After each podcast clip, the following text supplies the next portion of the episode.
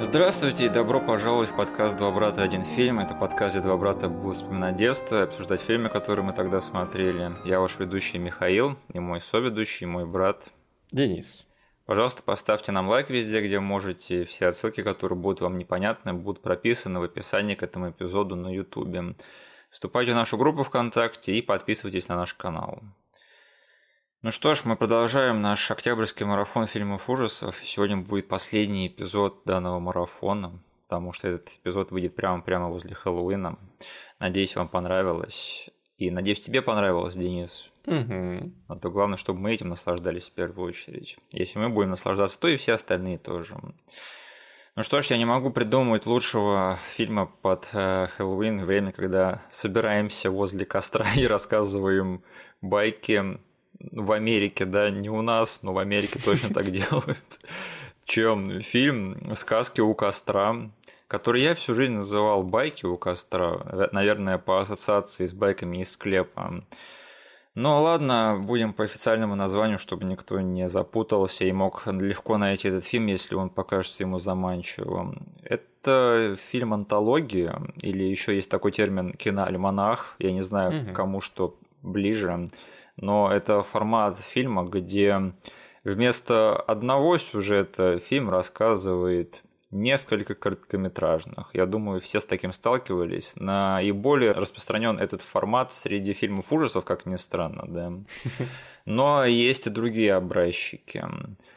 В общем, вся фабула этого фильма строится вокруг кучки детишек, которые попадают э, в аварию в начале фильма. У них ломается машина, и чтобы переждать и скоротать ночь в лесу, они садятся возле костра и начинают травить друг другу страшненькие истории. В общем, получается у них с переменным успехом. Но сейчас мы обо всем обсудим это по порядку. Детишки, сказал старик, да? А, это какая-то ирония или сарказм, что это? Ну, блин, это стандартные, конечно, по сюжету школьники, но играют их здоровенные лбы. Да, которые выглядят старше, чем я сейчас, да. Угу. Так что, наверное, это и правда иронично, что я их называю детишками. Давай тогда разберемся в том, как мы посмотрели этот фильм первый раз, потому что я не знаю, вот я помню, когда я посмотрел этот фильм первый раз, но мне интересно, Сколько раз ты на этот фильм натыкался в детстве? В э, твой первый просмотр в этом воспоминании, там сбоку я не сижу? Было дело, но у меня почему-то было такое впечатление, что это был не твой первый просмотр. Ну, мне, э, когда я вспоминал вчера, когда пересмотрел этот фильм, угу. я что-то в своем воспоминании тебя так и не нашел. Потому что я помню только один четко просмотр этого фильма, э, как и у меня часто бывает там при воспоминаниях и записи на подкасте. Это потому что я, я человек-невидимка, я стоял очень-очень неподвижно и тихо, понимаешь? Может быть. И только ел орехи, да. Да, как часто у меня бывает, я на этот фильм наткнулся по телеку. Да. Канал «Россия», кажется, был. Угу. Я каналы тоже запоминаю, и мне некоторые фильмы просто прикрепляются к ним на долгие годы. Хм. Вот. Но посмотрел я его тогда, не зная названия, и, кажется, пропустив какой-то его кусок в самом начале. Вот, давай разберемся в этом. Ты когда в детстве смотрел этот фильм, ты видел первую историю или нет? Нет. Я тоже. И кажется, потом я этот фильм все-таки пересмотрел уже в эру интернета. А, да. И я вообще не понимал, что началось. Потому что там черно-белая вставка с э, двумя персонажами, которых я не видел в детстве, когда смотрел фильм вообще. Да. Э, и она, блин, бесцветная. И она очень короткая. Я в детстве помнил, что там вот в конце был какой-то поворот, связанный с этим крюком. Да. Поэтому, когда вот эта вот новелла черно-белая, пролог, по сути, всего этого фильма, он начал крутиться вокруг как раз-таки этого крюка, угу. я такой, а, кажется, это оно есть, но, видимо, в детстве я что-то не так понял. Первый кусок я, всег... я вообще тогда пропустил. Да. И кажется, я пропустил самый небольшой кусок первой истории. Поэтому у меня впечатления были такие. Я типа сажусь смотреть фильм, да? Да. Где основным сюжетом выступают два персонажа, которые поехали колесить по Америке на своем доме на колесах. Окей, мне кажется, тут наши воспоминания разнятся, потому что я, когда говорил про первую историю, я не имел в виду пролог. Угу. Я имел в виду как раз-таки «Медовый месяц». Я его не посмотрел в детстве. А, да? Да, я попал сразу вот на вторую, как, ну, я считаю, что это все таки вторая, а не третья история. Угу. Про девочку, да, и, и интернет. Угу. Я не знаю, был ли это один и тот же просмотр или нет, но у меня вот э, было такое дополнительное открытие этого фильма уже в эру интернета, когда я сел его нормально посмотреть, что оказывается, а, так вот про что тут была первая история. Потому что я, в принципе, себе представлял, что там было что-то, что я пропустил. Но и до меня никогда не доходило, что именно это было. Окей, давай тогда просто очертим систему координат. У нас есть нулевая история, черно-белая. Да. Есть первая с молодоженами. Да. Есть вторая с девочкой, и есть э, третья с... Как, Мотоциклистом. С байкером, с байкером, да, вот. Да. И есть сквозная, про детишек. Нарративный девайс, да. Да. Вот, так мой первый просмотр, я пропустил нулевую, залетел на часть первой, и думал, я сейчас посмотрю фильм, где весь фильм молодожены справляются с какими-то бабайками в лесу. И потом такой короткий был фильм, да? Да, и я смотрю, там через 15 минут главного героя уже подвешенного мотает на ветру над машиной. Да. И потом появляются персонажи, которых, персонажи, которые я вообще не видел до этого. А у тебя как-то по жизни это была первая антология? Вот, я к этому и подвожу, что, наверное, в тот момент я впервые понял, что так вообще можно делать в фильмах. Угу что тебе не обязательно снимать один цельный сюжет, потому что ну, я знал, есть фильмы, есть сериалы. Да. Сериалы, как бы, они раз в день смотришь, часовую или там полчасовую серию, персонажи знакомые, история разная каждый раз. Фильм садишься, полтора часа терпишь, смотришь один сюжет, все. А тут что-то такое странное, когда я могу, не знаю, просто даже после какой-то истории взять, выключить, и я, по сути, ну, пропущу другие сюжеты, но первый сюжет я законченно для себя запомню. Поэтому все-таки я отдаю лавры первой антологии, киноантологии в своей жизни, наверное, этому фильму, покуда я что-нибудь еще не вспомню потом. Я, кстати, тоже не могу вспомнить, чтобы я вот до этого фильма ознакомился с этим форматом. Но, несмотря на то, что я не могу сказать, что этот фильм прям стал какой-то классикой нашего детства, потому что мы довольно редко на него натыкались. Мне кажется, я его только один раз тогда по телеку и посмотрел. Угу. И несмотря на то, что я посмотрел, по сути, только пол фильма, один из сегментов, который я все-таки застал, он произвел на меня просто неизгладимое впечатление. Угу. О чем мы обязательно поговорим поподробнее. Ну да, вот то чувство то новизны да. хватило а, для того, чтобы этот фильм у меня в мозгу засел, как что-то, что я потом должен буду найти. Потому что по телеку действительно, ну, там как бы он и так не, не был частым гостем в программке, да? Да. А, ну и, не знаю, не выдавалось случаев на него еще раз а, нарваться по телеку. Но когда уже у меня, не знаю, под рукой была клавиатура и мышь, я мог найти все, что захочу. Так у меня даже ушло какое-то время, чтобы просто элементарно вспомнить название этого фильма. Да. Точнее, даже не вспомнить, а просто найти этот фильм, потому что я не знал его названия, и я такой, что-то там про историю ребята у костра. Угу. И я помню, что когда этот фильм все-таки мне попался на глаза, я такой, ах да, это кино же существует, надо бы его пойти пересмотреть. Да, потому что, ну, не знаю, как у тебя, может быть, ты там дополнишь, но для меня хоррор-антологии стали просто каким-то отдельным видом этого искусства, да, а, что я готов да. иногда накидывать несколько баллов или просто смотреть заведомо не очень хорошие антологии просто из-за формы их подачи. Я типа даю шанс всегда дополнительный кредит доверия, да, и отгружаю именно этому виду фильмов. Не, безусловно, этот фильм положил начало долгой моей любовной афере с жанром хоррор-антологии, да и вообще угу. антологии, наверное, но хоррор-антологии в особенности, потому что я вот на данный момент, мне кажется, пересмотрел просто все, что есть на эту тему, угу. все, что надо было смотреть, и все, что не надо было смотреть. Угу. И сейчас уже дошло до того, что я, вот честно, я не могу понять, где в каком фильме была какая короткометражка.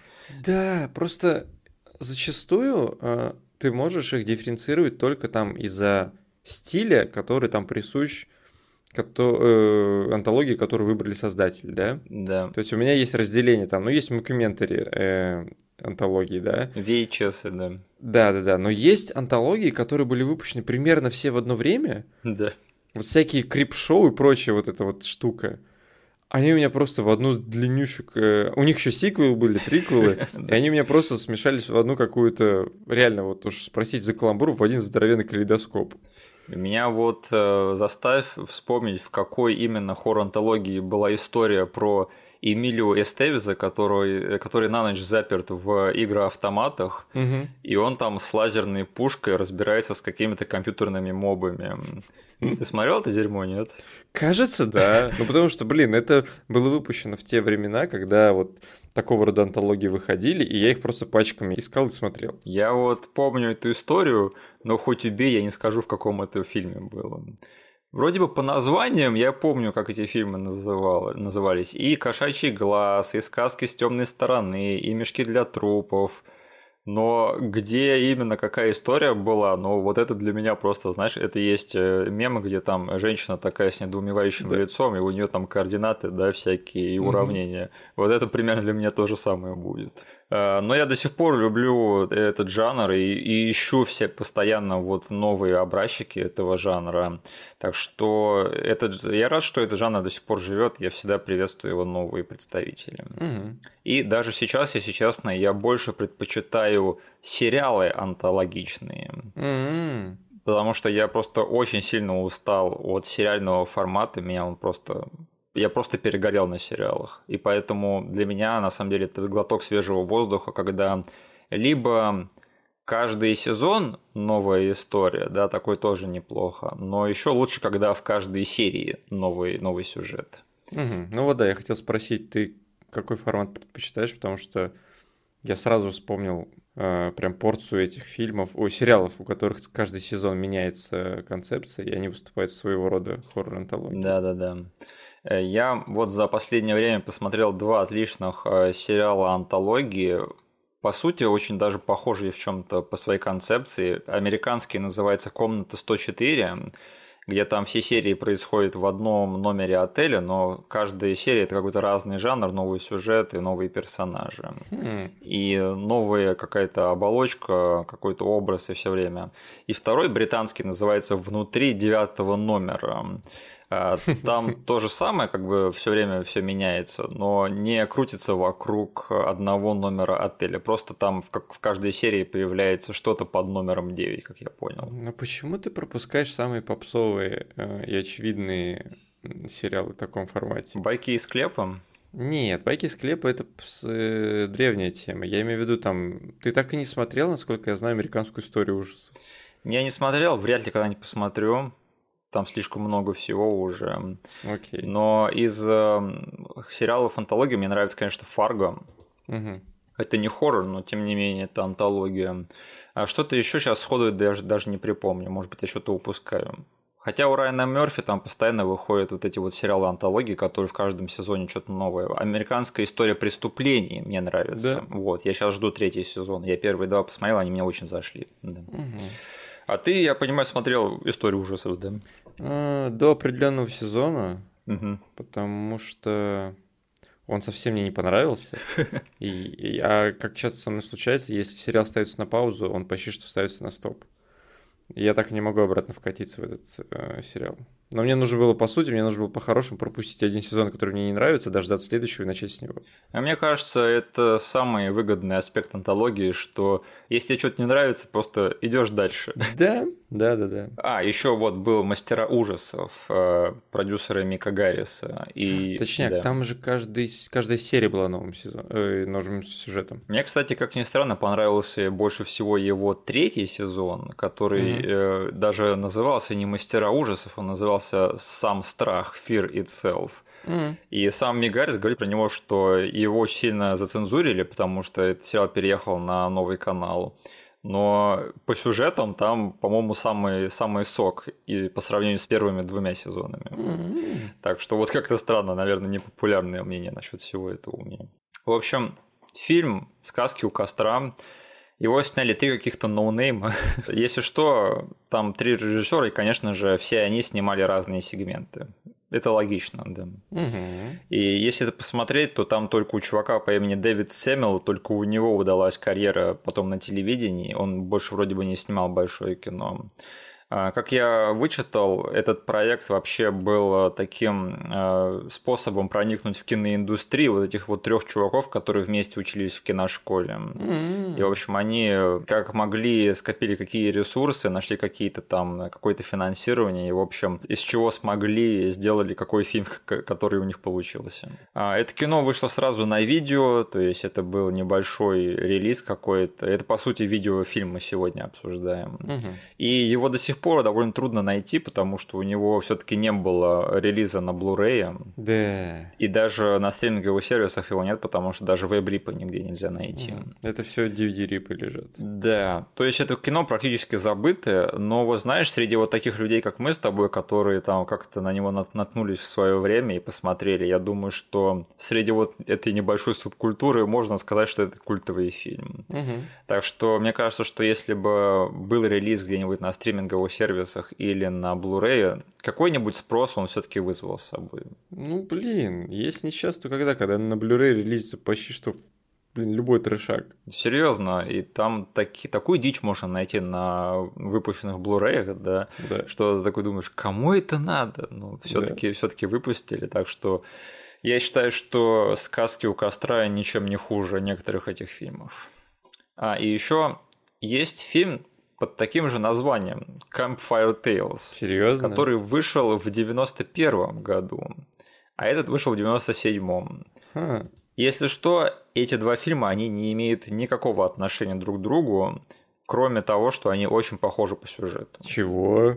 Да, да, там тоже фильм-антология, там тоже сидят люди у костра и рассказывают друг другу истории. И даже одна из этих историй в том фильме тоже крутится вокруг легенды о чувака с крюком. Окей, ты смотрел его, что ли? Есть э, пиратская копия этого фильма на Ютубе. А. И если там посмотреть, то становится понятно, что вот если сегодня мы обсуждаем видео и фильм, то там вообще по сути home movie такой, uh-huh. который снял ну кто-то совсем на энтузиазме. Так что это ни разу не ремейки, то есть люди, которые сняли эти фильмы, они друг к другу никак не относятся. Но вот это прикольное совпадение все-таки случилось в 90-е, что угу. типа люди на энтузиазме сняли, и потом видеофильм такой же, и даже с похожими историями появился. Просто, я не знаю, тут можно легко подумать, что одно это ремейк или там перезапуск другого, да. Угу. На самом деле все не так, и не заблуждайтесь на этот счет. Ну что ж, давай тогда поговорим уже непосредственно про наше мнение и впечатление от этого просмотра. Я предлагаю пройтись по порядку по всем историям, потому что это, наверное, главный плюс и минус, да, антологии, что никогда не знаешь, эм, какая конфета попадется, да. Какая любое обсуждение антологии, оно скатывается к тому, что кому какая история больше всего понравилась и какая не понравилась. Я сейчас хотел задать вопрос, можешь вспомнить антологию, где все истории сильные? И тут я вспомнил, что, ах да, я же не помню, где в каком фильме была какая история, поэтому хрен ответишь на это, да. Ты можешь сформировать свою идеальную антологию из этих кусков.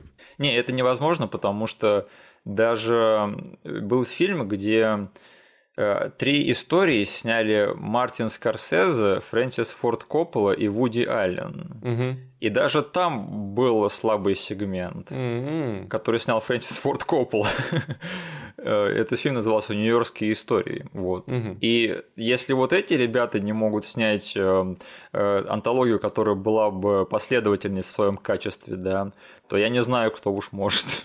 Блин, это что получается? Ты должен заплатить цену в виде одного отстойного эпизода, чтобы закончить антологию, да? И сказать спасибо, если она всего одна. Да. А то бывают, да, где там одна хорошая история и все остальное дерьмо. Да, и ты продираешься через все это. Слушай, а такое нельзя сказать про «Сумеречную зону» фильм? Ой, я навсегда ее запомнил как фильм одной истории, поэтому в каком-то смысле ты прав. Как и все остальные, мне кажется. Угу. Хотя, в принципе, там история про этого пацана, который контролирует весь город, тоже неплохая. Ну как, я просто смотрел этот фильм, когда был мелкий, да? Да. И эта история совершенно мне не понравилась. Я каждый раз просиживал штаны только для истории с Гремлином. Все равно эта история с пацаном лучше, чем та история про пожилых людей в э, доме престарелых, да. которые молодеют по ночам, и которые снял Стивен Спилберг. Ну и там еще пролог с Дэном Эйкрейдом прикольный. Угу. Но та история, которую снял Джордж Миллер, да, известный наш по Мэд Максу, она угу. до сих пор, мне кажется, все ее помнят, все этот фильм помнят только по ней. Я не знаю, возможно, я сейчас буду говорить какой-то бред, но у меня точно было в жизни, э, было в жизни время, когда я себя даже почти что убедил, что, кажется, в этом фильме была одна история про Гремлин. Ну и этот, э, печально известная первая история, да, которую снял Джон Лэндис, да, о ней вообще лучше сейчас не говорить, а то мы а то нас затянет, да. Угу. В общем, фильм «Байки у костра» открывает и закрывает, причем сегмент «Крюк», да, небольшой, он пролог и эпилог этого фильма. Э, то есть э, пролог, он чуть более такой широкий в этом плане, потому что там э, Джеймс Марсден и Эми Смарт, они играют озабоченную парочку подростков, да, которые решают провести тихий вечер в тачке где-то там на отшибе их городка. И потом оказывается, что их чуть было не прибил этот чувак с крюком, когда они видят, что у них в тачке застрял, застрял чья-то а, рука с крюком. Угу, оторванная. Да, да, да. В общем, что тут сказать? А, очень милый пролог, очень мило стилизованный под ретро, но, наверное, главное, что тут надо сказать, это что, черт возьми, Джеймс Марсден и Эми Смарт вместе за пару лет до трассы 60. И у меня почему-то... Ты меня сейчас поправишь, да. но насколько справедливым у меня флешбеки начались, когда я начал смотреть этот кусок, я подумал, что начинается Зодиак. А, ну да, наверное. Э, мне кажется, что Зодиак немножечко даже намеренно все вот такие вот ретро-штуки имитировал угу. в том прологе. Да, черт, хотел бы я посмотреть Зодиака вместо сказок из э, У. А, кстати, этот фильм вышел в один год с «Я знаю, что вы сделали прошлым летом». А, как думаешь, э, тема с крюком – это совпадение? О, блин. Ну подожди, я, кстати, всегда думал, что один из этих фильмов должен был выйти там через какое-то время после первого. Потому что начало и чел с крюком, ну слишком же большое совпадение. Ты сейчас говоришь, что в один год. На самом деле тут все просто. Чувак с крюком это известная городская легенда. А, окей. Это крипипаста до крипипаста. Окей. И если что, в этом фильме такое повторяется. То есть есть моменты, которые просто тоже вот пришли из э, просто из фольклора какого-то. То есть хочешь э, в 90-х напугать подростков, то бери чувака с крюком, да? Ну, типа того. Просто вот этот вот крик, он же породил вот эту вот волну типа самоосознанных хорроров, да. Угу. В том числе и сказки у костра. Поэтому вот эти этот момент, что хорроры начали имитировать реальную жизнь и знать, откуда они берут вдохновение.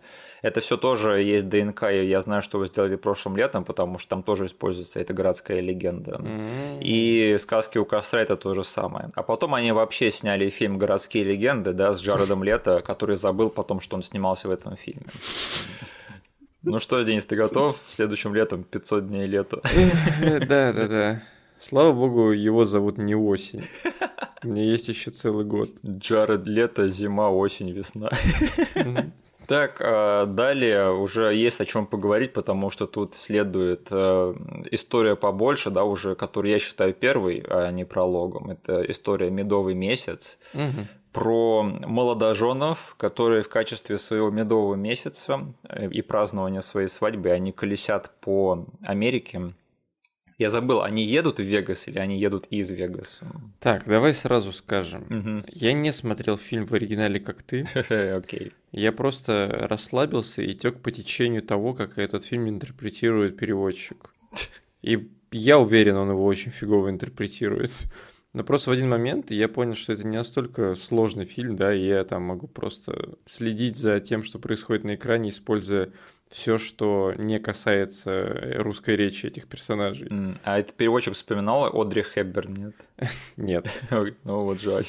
Вот, короче, ну это был, э, это представитель стандартного среднего, очень ленивого ТВшного перевода э, на российском телеканале. Как раз что-то, что я люблю. Угу, то есть, когда они, знаешь, фразы вперед говорят, если персонаж говорит что-то очень заумное на английском, это звучит как очень общая фраза на русском. который ни к чему не приводит. Денис, хватит ростить своего переводчика. Поэтому, да, если уж они ехали в Вегас или из Вегаса, то тут только ты можешь ясность навести. Ладно, мне плевать, если я сейчас ошибаюсь, мне кажется, они ехали в Вегас. Угу. В общем, что происходит? Они едут в Вегас, как по нашему канону, и у них ломается их фургон, точнее не ломается, им пробивает баг кто-то непонятный. И они застревают в лесу. А, прикинь, да, люди, которые застряли в лесу, рассказывают историю про то, как люди застряли в лесу. Они разводят костер, садятся рядом и начинают рассказывать истории. Я не знал, что один из этих ребят, который рассказывает историю, это Кристофер Нолан. Просто там как это, они, ты сказал, что они едут на доме на колесах? Да. Вот, все, отлично. Просто чтобы там у наших слушателей не было как-то изображение перед глазами, что чуваки просто на обычной легковушке застряли в лесу. И что они делают? Они начинают рассказывать историю про то, как люди застревают в лесу. Ты сегодня пришел, выглядишь как дерьмо и молчишь целый вечер. Да, да, расскажи мне об этом.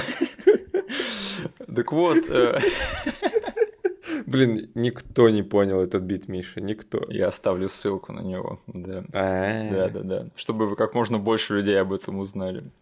Это стоит того. Так вот, э, на самом деле, я скажу, что эта история довольно-таки ничего сама по себе. Это не лучшая и не худшая из этих историй. Я скажу, что это, наверное, средняя среди моего рейтинга этих историй. Что скажешь? Я так сразу скажу. Просто вот раз уж мы начинаем э, какие-то глобальные вещи, которые потом размажутся по всему этому фильму, обсуждать в рамках этой истории, да, я так скажу. Да. А, у меня было впечатление, что я реально включил канал СТС и смотрю там какой-то крепко сделанный сериал. Да, примерно так. И это, знаешь, есть отстойные сериалы, которые ты не хочешь смотреть. А это вот прям такой крепенький сериал, который даже ты делаешь ему комплимент из-за того, насколько они пошли дальше и, и захотели сделать сериал похожим на фильм. Да, такая крепкая серия зачарованных. Лучше, намного лучше. А, лучше, хорошо. Да, ты, значит, давно зачарованных не смотрел. Давно. Вот, короче, и тут даже я прикапываться ни к чему не могу, потому что это довольно бодро и компетентно снятая история, да, да. с персонажами довольно-таки приятными, за которых, за которых ты переживаешь, держишься да. и переживаешь. Да, да, да. Она довольно интересно заканчивается, потому что там есть этот момент с, со шкрябающим кольцом по э, крыше этого дома на колесах. Угу. И именно вот этот вот момент с этим звуком, он как бы у меня с детства и запал в голову. То есть, э, несмотря на то, что я там забуду э, о других деталях этой истории, вот этот тот момент я всегда буду помнить, потому что в детстве это как-то меня все-таки покоробило. Ну, концовка в этом сегменте, конечно, жесткая, потому да. что я вот всегда оглядываюсь на этот фильм, думаю, чем там закончилась первая история, и там висит этот муж, весь покоцанный, э, как мешок э, с дерьмом подвешенный mm-hmm. над этим фургончиком, что mm-hmm. вот эти вот твари, они его как хищник, по сути, всего искоцали и повесили да. вот так вот. И типа жена, она всю ночь там пыталась заснуть и спала под звуки вот этого шкрябущего обручального э, кольца по крыше. Да. И э, я вот всегда оглядываюсь, думаю, неужели этот момент выглядел прям так жестко, как мне кажется? И сейчас я пересматривал такой, да, я все время забываю, что это довольно-таки чернушный фильм то сам по себе. Угу. Хотя почему-то он меня все запоминается как такой, знаешь, э, семейно-дружелюбный фильм. Хотя он нифига не такой. Просто есть ряд фильмов, да, которые бы выглядели ровно так же, и на этом моменте они бы, знаешь, ну, одним-двумя кадрами быстро показали, да, да. а потом в э, крупный план на кричащую актрису, и все. Но здесь они сделали наоборот. Два кадра кричащей актрисы, а потом фриз-фрейм на вспоротом животе этого мужика. А тут прямо вот рейтинг R во всей красе, да. Персонажи постоянно посылают друг другу там на fuck you. Угу. Есть кровищи, есть жесткие моменты. Не, мне кажется, что э, этот фильм, он такой, знаешь, обманчиво ламповый. То есть он, угу. он тебя вот заманивает от этой вот атмосферы такого ТВ-фильма. Да. А потом окажется, что тут есть какая-то жесть там в стиле робо-зомби. Кстати, да, еще одно отличие от э, вот я описал этот фильм как какой-то набор серий и сериал из ПСТС. Да. Там бы такого насилия себе не могли позволить вообще. Да, да. Поэтому получается сериал с СТС, который внезапно там включает рейтинг R. Угу. Мне приятно всегда видеть в этом а, сегменте и в этом фильме Рона Ливингстона, который играет а, роль мужа в этом сегменте. Он же далеко потом пошел, да? И мне кажется, что у него из этого фильма лучше всех сложилась карьера, не считая, наверное, Джеймса Марсдена, да, угу. который живет за счет э, фильмов, где он играет с анимационными персонажами, как их партнер. Да, а Рон Ливингстон, мне кажется, у него очень хорошо сложилась карьера, потому что он вот, с ним есть вот этот вот шматок фильмов в конце 90-х неплохих. Я еще рекомендую ознакомиться с фильмом э, «Офисное пространство», если кто его не знает. Он там тоже главный. Точняк, роль. он же из «Офисного пространства». Ты смотрел этот фильм? Нет, но я знаю, насколько он культовый и классный. Да, да, Рон Ливингстон там еще главную роль играл. Потом нулевые у него были не очень, но он потом в десятые вернулся. Во-первых, он играл, опять же, мужа слэш отца в первом заклятии. Точ... Вот я видел это лицо. Да. А, он играл во множестве инди-комедий, которые я люблю. И главный его номер это будет, что он сыграет отца Флэша в фильме про Флэша. Э, с Эзрой? С Эзрой Миллером, да. То есть у него был один отец в Лиге Справедливости, да, его рекаснули, и теперь это будет Рон Ливингстон. Спасибо, что ты объяснил, потому что я сейчас сразу вспомнил мужика из Лиги Справедливости, потом, а что с ним? Нет, это будет не доктор Манхэттен, да. Окей. Okay. Да. Э, про эту его жену, актрису, ничего сказать не могу. К сожалению, по-моему, это осталась ее чуть ли там не последняя роль яркая, но я ее нигде больше не видел. Угу. Ты можешь какой-то вердикт вынести по первому сегменту? Э, супер э, лайтовая, не напряжная, не оскорбляющая история, которую можно проглотить как серию сериала СТС. Да. Довольно, на самом деле, э, крепко снятая, потому что, ну, учитывая, что ты уже сказал, что это проект такой, знаешь, все-таки низкобюджетный, да? Да. И такой проект э, мечты э, трех студентиков, да? Да, да, да. Несмотря на это, ну, видно, что чуваки из подручных средств или э, доступных как бы им способов замутили довольно-таки компетентно выглядящий кусочек. Интересно, сколько много людей будет недовольны тем, что они такие не показали мобов в этом фильме, в этом сегменте? Я вообще не парился насчет этого, потому что там, блин, смотри, как они работали с ограничениями, получается. А, они засунули наших э, героев в глухомань, да. которую еще и затемнили. То есть, по сути, у нас есть вот э, задача снять фургон, да, и снимать все в нем. Да. А, и, блин, там есть довольно атмосферный момент, когда эти крипы из леса, они, типа, руки накладывают на руки нашей героини. Мне этого момента хватило, чтобы нарисовать себе воображение этих засранцев. Да, искусное использование окружения и ограничений самое главное. Да. Но мне кажется, что если бы они показали этих мобов, этот сегмент очень многого потерял, конечно. Да, но надо сразу сказать, что типа ждать боль... Э, многого не стоит. да. Типа сериальность, она как создает такой э, довольно милый э, орел вокруг этой серии, да? Да. Сериальность, но также она и приводит с собой кучу недостатков, потому что это все-таки не что-то широко релизные. Да, это что-то такое очень на любителя. Кто вот смотрел mm-hmm. тогда такие вещи, тот этот поймет. Да. Давай тогда поговорим то, э, ради чего, мне кажется, я собрал нас сегодня здесь, э, потому угу. что история вторая под названием «Люди тоже умеют лизать». Мне кажется, вот ради чего стоит смотреть этот фильм. И этот грёбаный сегмент, он просто травмировал меня в детстве. Ну, блин, да, учитывая, что он самый, наверное, чернушный даже не по визуалу, а по наполнению, да? Да. То есть сама тематика, она довольно-таки дистурбище по сравнению, знаешь, что у нас? У нас есть призраки, и у нас есть какие-то мобы из леса. Это, в принципе, сверхъестественные угрозы, которые я могу отделить от себя. Да, в которую ты сразу, слушая, ты говоришь, ну, типа, я-то с этим не столкнусь, да? Да. А вот э, учитывая, что вторая история, она больше приближена к реальности, и еще ты ее посмотрел, когда суп был супер мелким. Слава богу, у меня не было собаки. В общем, немного про сюжет. В центре сюжета 11-летняя девочка, которая общается в интернете с подругой. Угу. Подругу она лично не знает, только по интернету. Угу.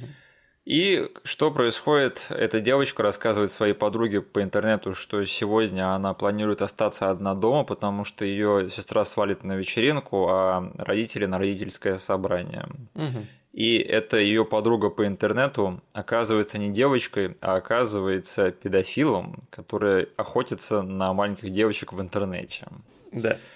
О боже, в общем, как вы уже можете понять, этот сегмент, он очень сильно выделяется на фоне всего остального, что есть в этом фильме.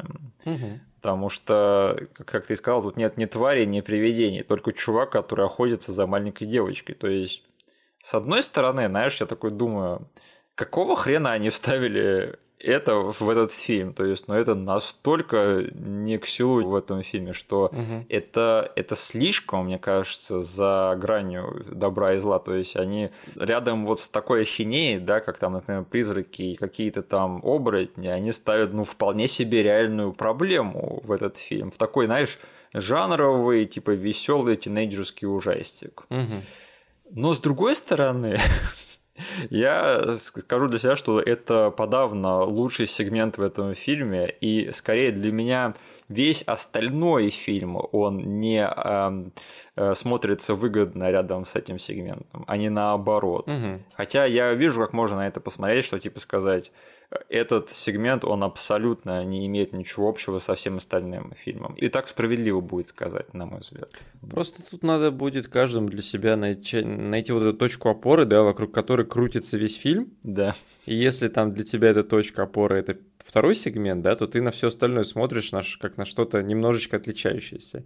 А если ты точку опоры находишь в сверхъестественных кусках этого фильма, да, да. то вот эта штука для тебя белой вороны кажется. Я помню вот э, в конце этой истории, да, когда э, эта девочка, она лежит у себя на кровати, и ее собака, которая нам сетапит всю дорогу, она облизывает ей э, руку под кроватью. Угу. И эта девочка разговаривает со своей собакой, там траля мне подарили велик, все хорошо, и она смотрит на свой сервант, и там на зеркале написано «Люди тоже умеют лизать». Угу кровью написано. Да. И она смотрит, кто лежит у нее под кроватью и кто лежит ей руку. И оказывается, что это какой-то стрёмный седой чел. Да. Я помню, что в детстве... Джон Карпентер. Да, Джон Карпентер. И я помню, что в детстве саспенс в этот момент был такой суровый, что я не мог смотреть на этот фильм. То есть я закрыл глаза. Угу. Реально, это был вот один из тех моментов, который был настолько страшный, что я не смог его смотреть. Мне пришлось просто отвернуться и себя успокаивать. Угу. Я могу сказать такое не про очень много фильмов.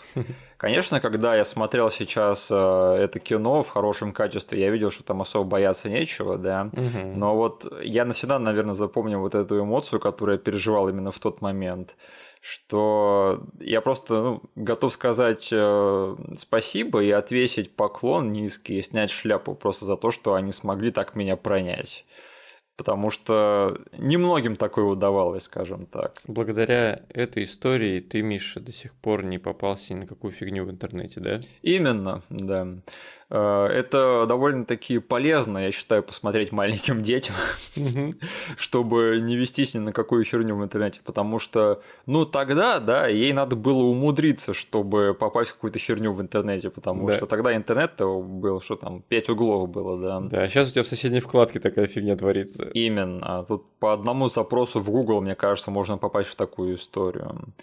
Так что, да, ребят, э, посмотрите обязательно, у кого есть дети, и подумайте над тем, чтобы показать эт- этот сегмент им. Мне кажется, было бы полезным.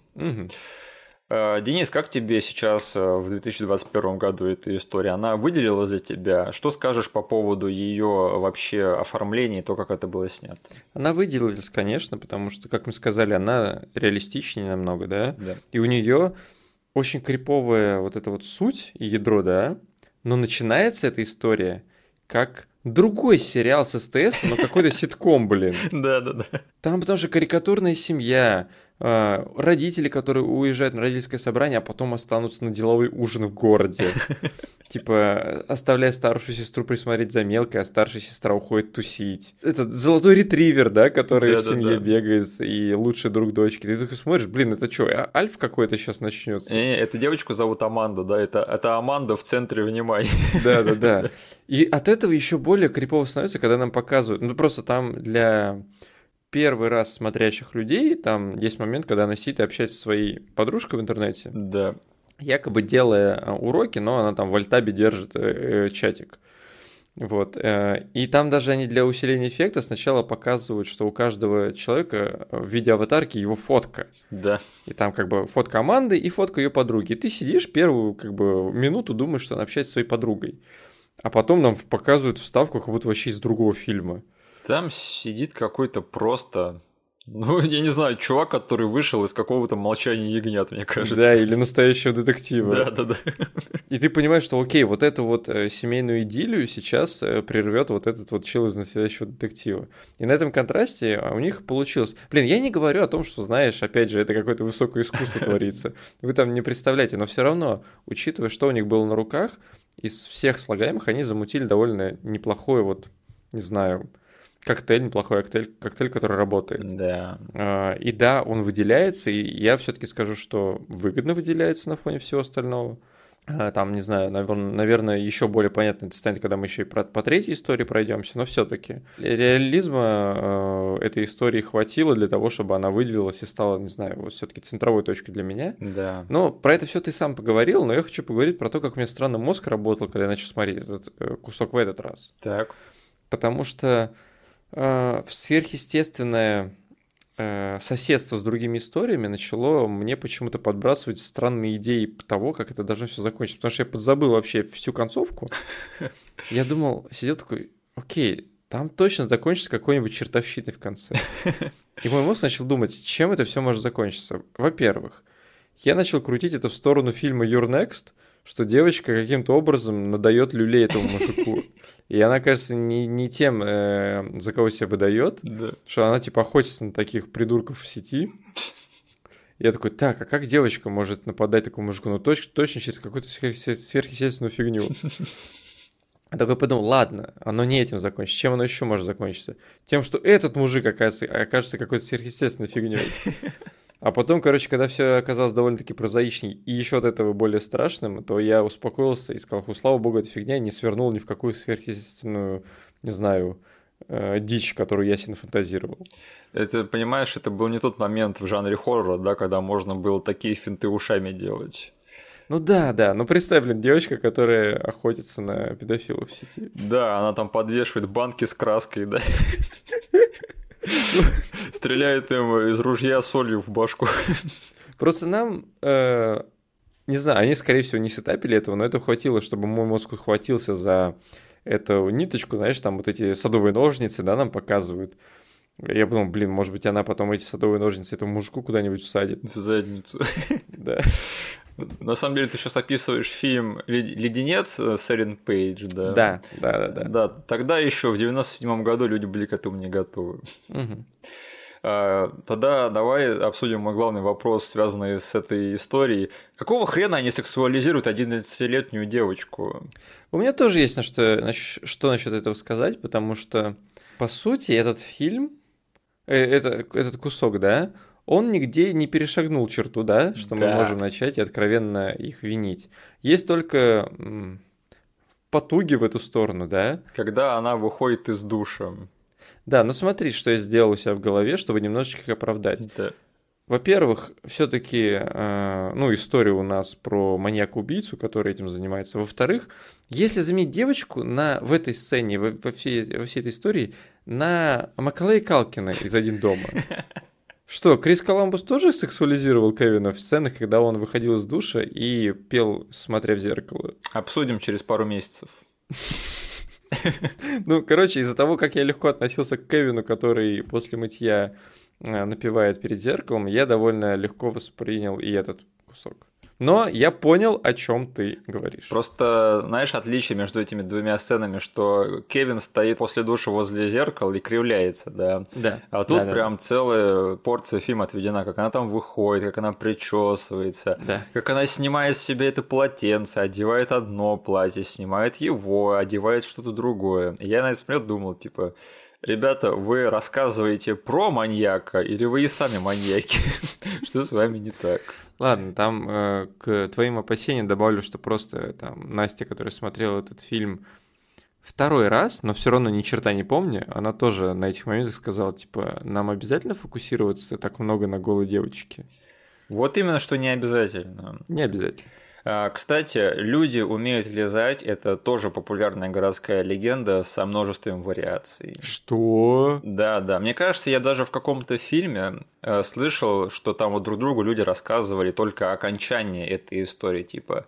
И там, я помню, персонаж говорил, и тут она видит на зеркале написано, люди тоже умеют лизать. И я такой, Какого хрена сейчас происходит? Блин, я так далек от американского городского фольклора, получается. Типа того. Но оказывается, что этот, э, эта легенда, она имеет множество вариаций. Там стержень практически всегда один и тот же. Есть девочка, и к ней кто-то забирается и пишет ей на зеркале, люди тоже умеют лизать. Угу. Всегда практически есть собака в этой истории. И единственное, что меняется почти всегда, это концовка. То есть там угу. в некоторых вариантах э, собаку вешают в душе, снимают с нее кожу или там потрошат или что-нибудь еще. Иногда девчонку убивают, иногда не убивают, иногда, может быть, что-то еще с ней делают. Угу. Но маньяк всегда в этой истории всегда сваливает в конце концов. Угу. Ну, как и тут, надо сказать, что типа как только она увидела в зеркале этого мужика, да. она выбежала и позвала сестру. Она с таким даже комичным э, криком, да, побежала. Да. У меня какой-то хрен под кроватью.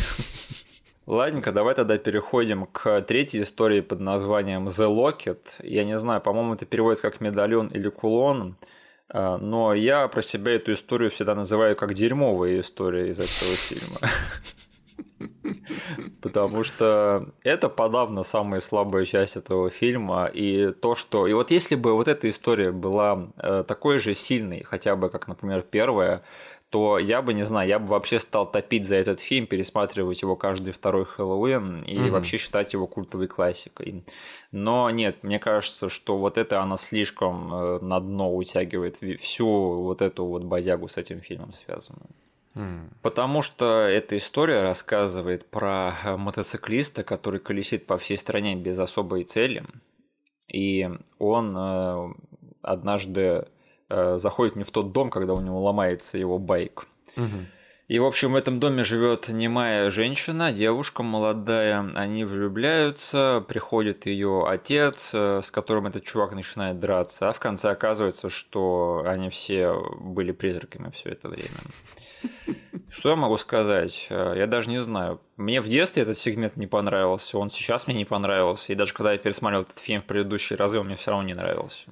В детстве в этом эпизоде нету вообще ничего, что может увлечь ребенка. Да, да. Вообще ничего. Но сейчас мы выяснили, что тут ничего не может увлечь взрослого человека.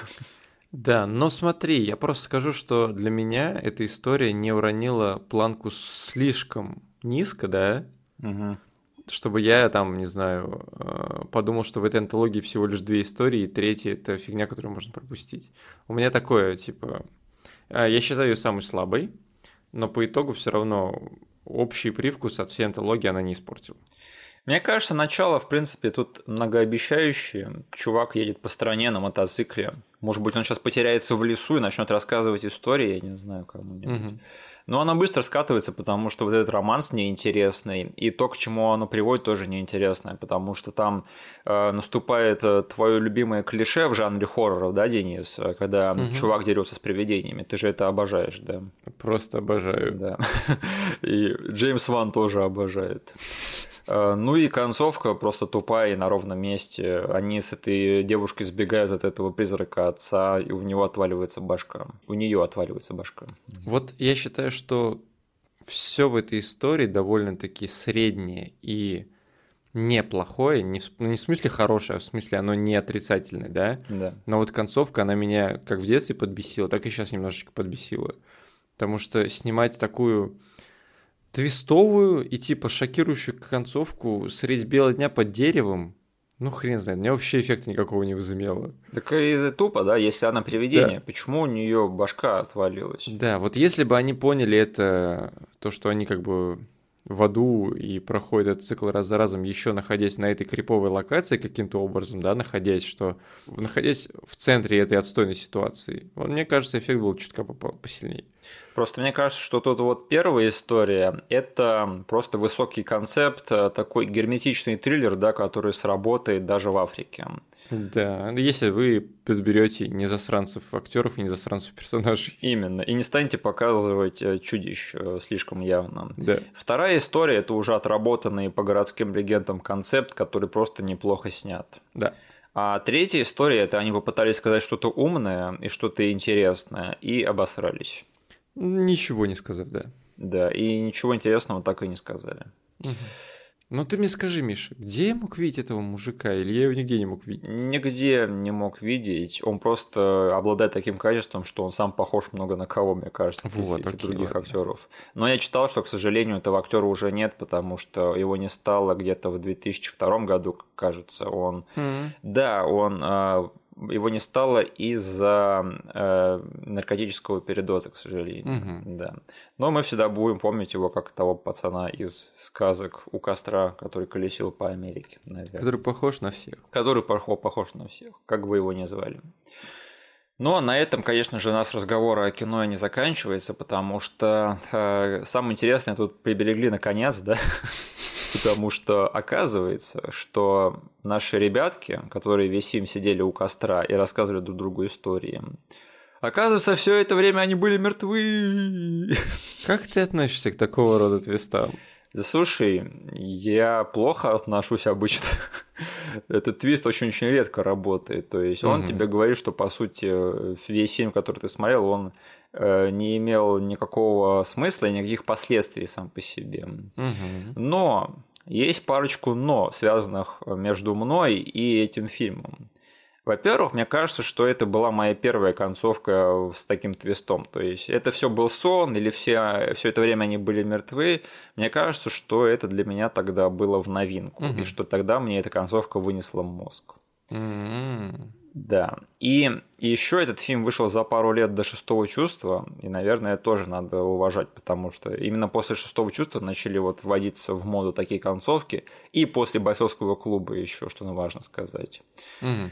И я считаю, что вот э, то, что этот фильм был впереди всех, и что более или менее даже удачно все это сделал, потому что я не знаю, что несет в себе э, в смысловом плане эта концовка, да, как ее можно интерпретировать потому что они пытались привязать другие истории, да, в конце этого фильма, что там, например... Очень криво. Очень криво, что там, например, санитар, который увозит одного из персонажей, он э, вот этот вот главный герой из третьей истории как раз-таки, да. Он пытался реанимировать одного из этих ребят, да. Э, фургон, с которым они столкнулись, это как раз-таки тот дом на колесах из первой истории с теми же самыми С теми же чуваками, да. Если бы они еще приплели туда, что там вдалеке стоит тачка с семьей и там вот эта маленькая девочка, да, из второй истории, то у меня бы было, по сути, не осталось бы вопросов, да. Но знаешь, как они приплели вторую историю? Ты заметил? Э, нет, проясни. Что э, это очень криво. Я потому что действительно, я смотрю, окей, эти чуваки из первой, этот чувак из третьей, как же они приплетут вторую? Так вот, помнишь, когда там чел дефибриллятором фигачил по мужику, да? Да. А, рядом стояла женщина. Так вот, это мама из второй истории, которая появилась во второй истории на 30 секунд. А она тоже парамедик? Да, да, да. А, ну это отстой. Я бы еще простил, если бы они все были вот этими самыми, там какая-то семья еще стоит, да, с машиной. Да, да, да. Но то, что они сделали это так, ну, это, это совсем плохо, мне кажется. Да. Но, тем не менее, вот в плане того, как это снято, мне кажется, просто там такой какой-то, знаешь, такой криповый момент, когда он смотрит на своих друзей и типа знает, что это он виноват, да, в аварии, в которой они все погибли. Ну, не знаю, меня сейчас немножечко даже проняло, что там это так. Не, снят. этот кусок был действительно снят, когда этот чел понимает свою вину, да. Угу. Там, кстати, блин, еще ты заметил или нет? А, прикольный момент был. Ну, была очевидная тема, что они на протяжении всего фильма видели вспышки света. Да.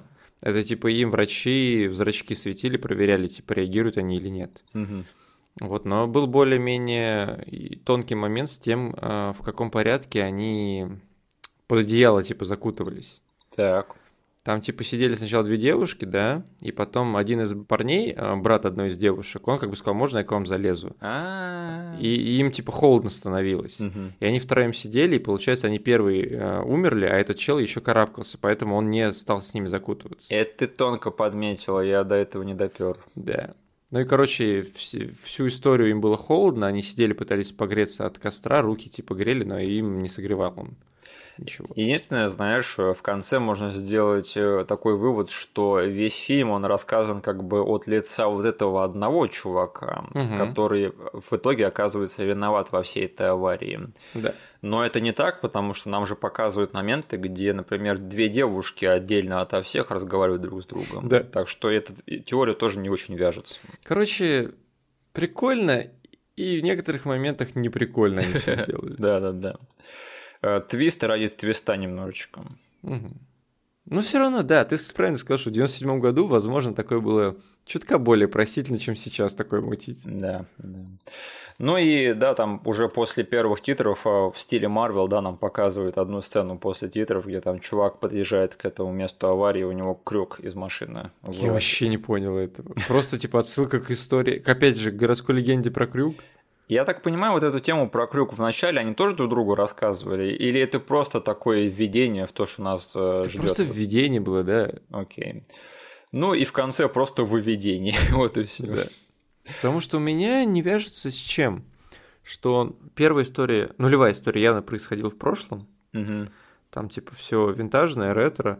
А, И в конце, когда а, коп останавливает эту машину, нам показывают, что у копа довольно старая типа тачка, и подъезжает тоже древний ретро-автомобиль, и там даже по цветам как бы фильм начинает выцветать. О чем это был? Почему? Это к тому, что мы весь фильм смотрели фильм. Мы весь фильм смотрели еще одну городскую легенду про то, как ребята рассказывают городские легенды. Городская легенда внутри городской легенды, внутри других городских легенд, и все Да. это внутри фильма. Да. Да. И я всего лишь три раза смотрел Теннет. Да. А, слушай, есть какие-то отдельные моменты, которые ты бы хотел упомянуть? Этот фильм не настолько сильно богат ими, Мгм. потому что а, мы еще просто прошлись прям по сегментам, да, подробно рассказывая и вычленяя оттуда там вещи, которые нам запомнились. Поэтому тут я, наверное, в этот раз не сильно что-то смогу еще докинуть. То есть я хотел с тобой поговорить про вот эту теорию того, как они под одеяло закутывались, как умирали, да? Мгм. все это засветил. Поэтому, наверное, я сейчас ничего больше не скажу, кроме как, черт возьми, сколько ж тут знакомых лиц по актерам. Мы уже сказали про Джеймса Марсдена и Эми Смарт, да. Про Рона Ливингстона. А, Значит, у нас в этой компашке еще есть Кристин Тейлор, да. Да. Мы продолжаем раскапывать ее странные фильмы периода карьеры до брака с Беном Стиллером. Да. Мы с тобой обсудили разборку в прошлом году. И вот, пожалуйста, сегодня обсуждаем сказки у костра. Мгм. И еще, мне кажется, вот этот чел, который младший брат, да, в этой компании, он играет старшего брата в сериале «Малкольм в центре внимания». Да, ну и это же он был в «Очень страшном кино 2». Да, да, в той сцене, где там Синди делает э, эту трактор, Трактор- да, трактор в морозильнике. Да, да. Я думаю, многие помнят его и по этой роли. Да, Бадди. Как скажешь. А, Я никого не забыл. Да вроде бы, да, остальные типа это просто приятные лица, Или не очень, да. да, или не очень. А, и еще я хотел сказать, э, знаешь, как в э, титрах указаны чуваки, которые играли мобов в первой истории? Как? Кроумен. А, блин, это нелогично. Ты прикинь, они вот всю э, загадку, да, всю мистерию вокруг того, кто донимал этих молодоженов в этой истории, они прибили в титрах. То есть это были не оборотни, не вампиры, не какие-то Мгм. еще черты каннибалы. Это были люди-вороны. А я знаю почему. Возможно, из-за того, что есть городская легенда о Кроуманах. Я, кстати, этот момент не проверял, возможно, и правда есть. Кстати, еще из актеров я хотел сказать, что мужик с двустволкой, который охотится на этих мобов в лесу, Да, который встретил наших молодоженов в самом начале. да. Ты его узнал? Я узнал его, когда посмотрел его потом по титрам, но я узнал его в лицо, типа, где-то я его видел, да, но где именно видел, я его уже потом. Я прям э, узнал его, потому что я помню четко лицо водителей скорости. Да-да-да, которого пришлось подменять Сэнди Буллок, да, потому что его подстрелил какой-то латинос, который не хотел сдавать Киану Ривзу свой пистолет. Вот водитель из скорости. Да, мне кажется, это один и тот же персонаж. Вот это была бы теория, да. Вот это был бы твист, в отличие от тут, от э, текущего. Если бы появился Киану Ривз и начал стилить Джона Уика раздавать этим кроуменам. Вот на это бы я посмотрел. И, не знаю, э, просто рандомный факт я сейчас брошу. У нас есть подвязка с серией «Очень страшное кино», да? Да. А, мы отходим от второй части в первую и вспоминаем э, твой один из самых любимых моментов в первой части, а, когда наши герои смотрят фильм в кино. Я король мира! Как называется этот фильм? А, Амистад 2. Амистад 2. Да. А, водитель из скорости снимался в фильме, который называется просто Амистад. В первой части. Класс. Ладно, это просто рандомный факт. Я, кстати, до сих пор не смотрел ни первого места, да, ни второго. Но второго я только трейлер видел хотя бы. Ну что ж тогда, я спрошу тебя главный на сегодня вопрос. Будешь ли ты пересматривать сказки у Кастера? Блин, антология это такая штука, что, как я с самого начала сказал, они, во-первых, получают от меня дополнительный кредит, да. Во-вторых, они всегда могут рандомно появиться у меня вот в, в просмотровом листе. Ну, окей. То есть у меня этот фильм не который сформировал мне дикое желание его пересмотреть, но в конце мы как бы переглянулись э, с, с женой такие, блин, довольно миленький такой кэмп-фильм, да? Да. Вот, поэтому у него шансы довольно-таки велики просто из-за того, какой он по структуре банально у него есть шанс э, заставить меня захотеть посмотреть одну из историй. Ага. Потому что в другое, в, когда ты раньше меня с, э, спрашивал такие вопросы, я типа всегда для себя считаю, окей, захочу ли я сидеть полтора-два часа, чтобы посмотреть этот фильм? Да, у меня примерно такой же ответ, потому что я, если честно, в эру интернета уже, наверное, его раза три пересматривал. Угу. Да, вряд ли я его пересмотрю еще раз полностью, потому что, мне кажется, я и так его достаточно раз пересматривал. Угу. Но, возможно, я когда-нибудь пересмотрю вторую историю, потому что у меня слишком уж э, неизгладимое впечатление она произвела первый раз. Угу. Ну что ж, тогда переходим к финальной рубрике нашего подкаста. Во-первых, а, видел, да, нам написали очень приятный комментарий. Так держать Мишаня, так держать Денис. Да, это где? В, на Ютубе? Да, да, какому-то, по-моему, без лица, если я ничего не путаю. Блин, прикольно. К одному из кейджевских эпизодов. А, спасибо за поддержку, мы постараемся так держать дальше. Да. А, еще нам ВКонтакте написали, я уже несколько заскучал по «Здравствуйте и добро пожаловать, бу-бу-бу». Да, да, именно так наши подкасты и звучат. А, ну что ж, я могу сказать, что на момент записи этого эпизода а, до выхода новых эпизодов осталось ждать совсем недолго. Так да. что не скучайте. Надеюсь, вам хватило терпения и надеюсь, что вы все вернулись к нам и посмотрели новые эпизоды. Вот посмотрим на параметр просмо- просмотров и прослушиваний на этом выпуске. Да, да. Не на этом, а на первом, который мы выложим после перерыва. Который будет совсем-совсем скоро. Да. И еще э, один из старых комментариев у нас спросили, как нам трейлер э, «Узников страны призраков», а я уже успел фильм целиком посмотреть, и не только трейлер. Это кейджевский фильм? Да, да. Ага, ты посмотрел фильм? Да, да, он уже вышел. Ну и что, ты сейчас что-нибудь скажешь, да? Ну, нормально.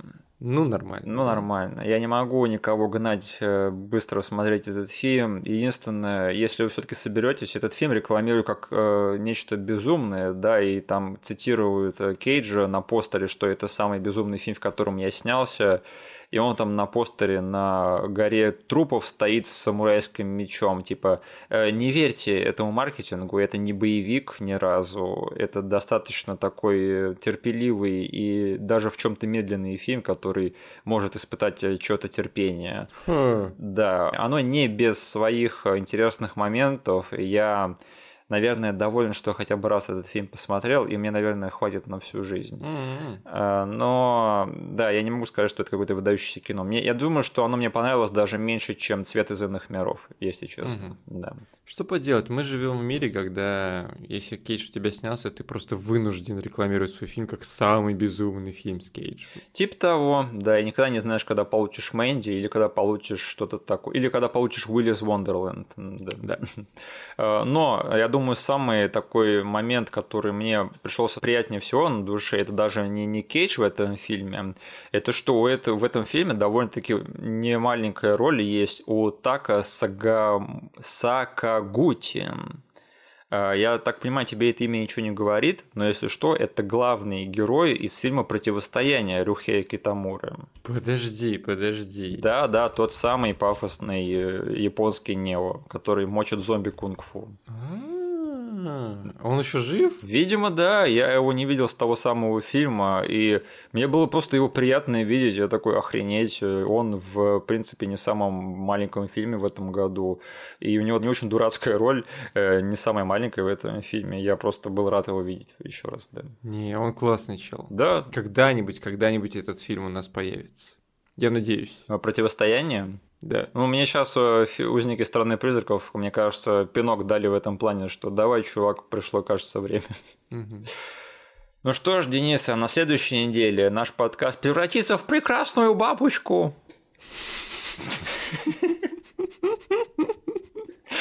Я боялся, что ты не сможешь найти э, в этом фильме нормальную фразу, которую уточнить. Я, кстати, я забыл прописать этот момент, и перед записью нашего эпизода такой, ой, черт, надо же намек какой-то придумать. И это первое, что пришло мне в голову. Ладно, спасибо, что нас послушали. Всех э, с наступающим Хэллоуином. Обязательно отпразднуйте его по-своему. Э, поставьте нам лайк везде, где можете. Все ссылки, которые будут вам непонятны, будут прописаны в описании к этому эпизоду на YouTube. Услышимся скоро. Вступайте в нашу группу ВКонтакте и подписывайтесь на наш канал. До свидания. Всем пока.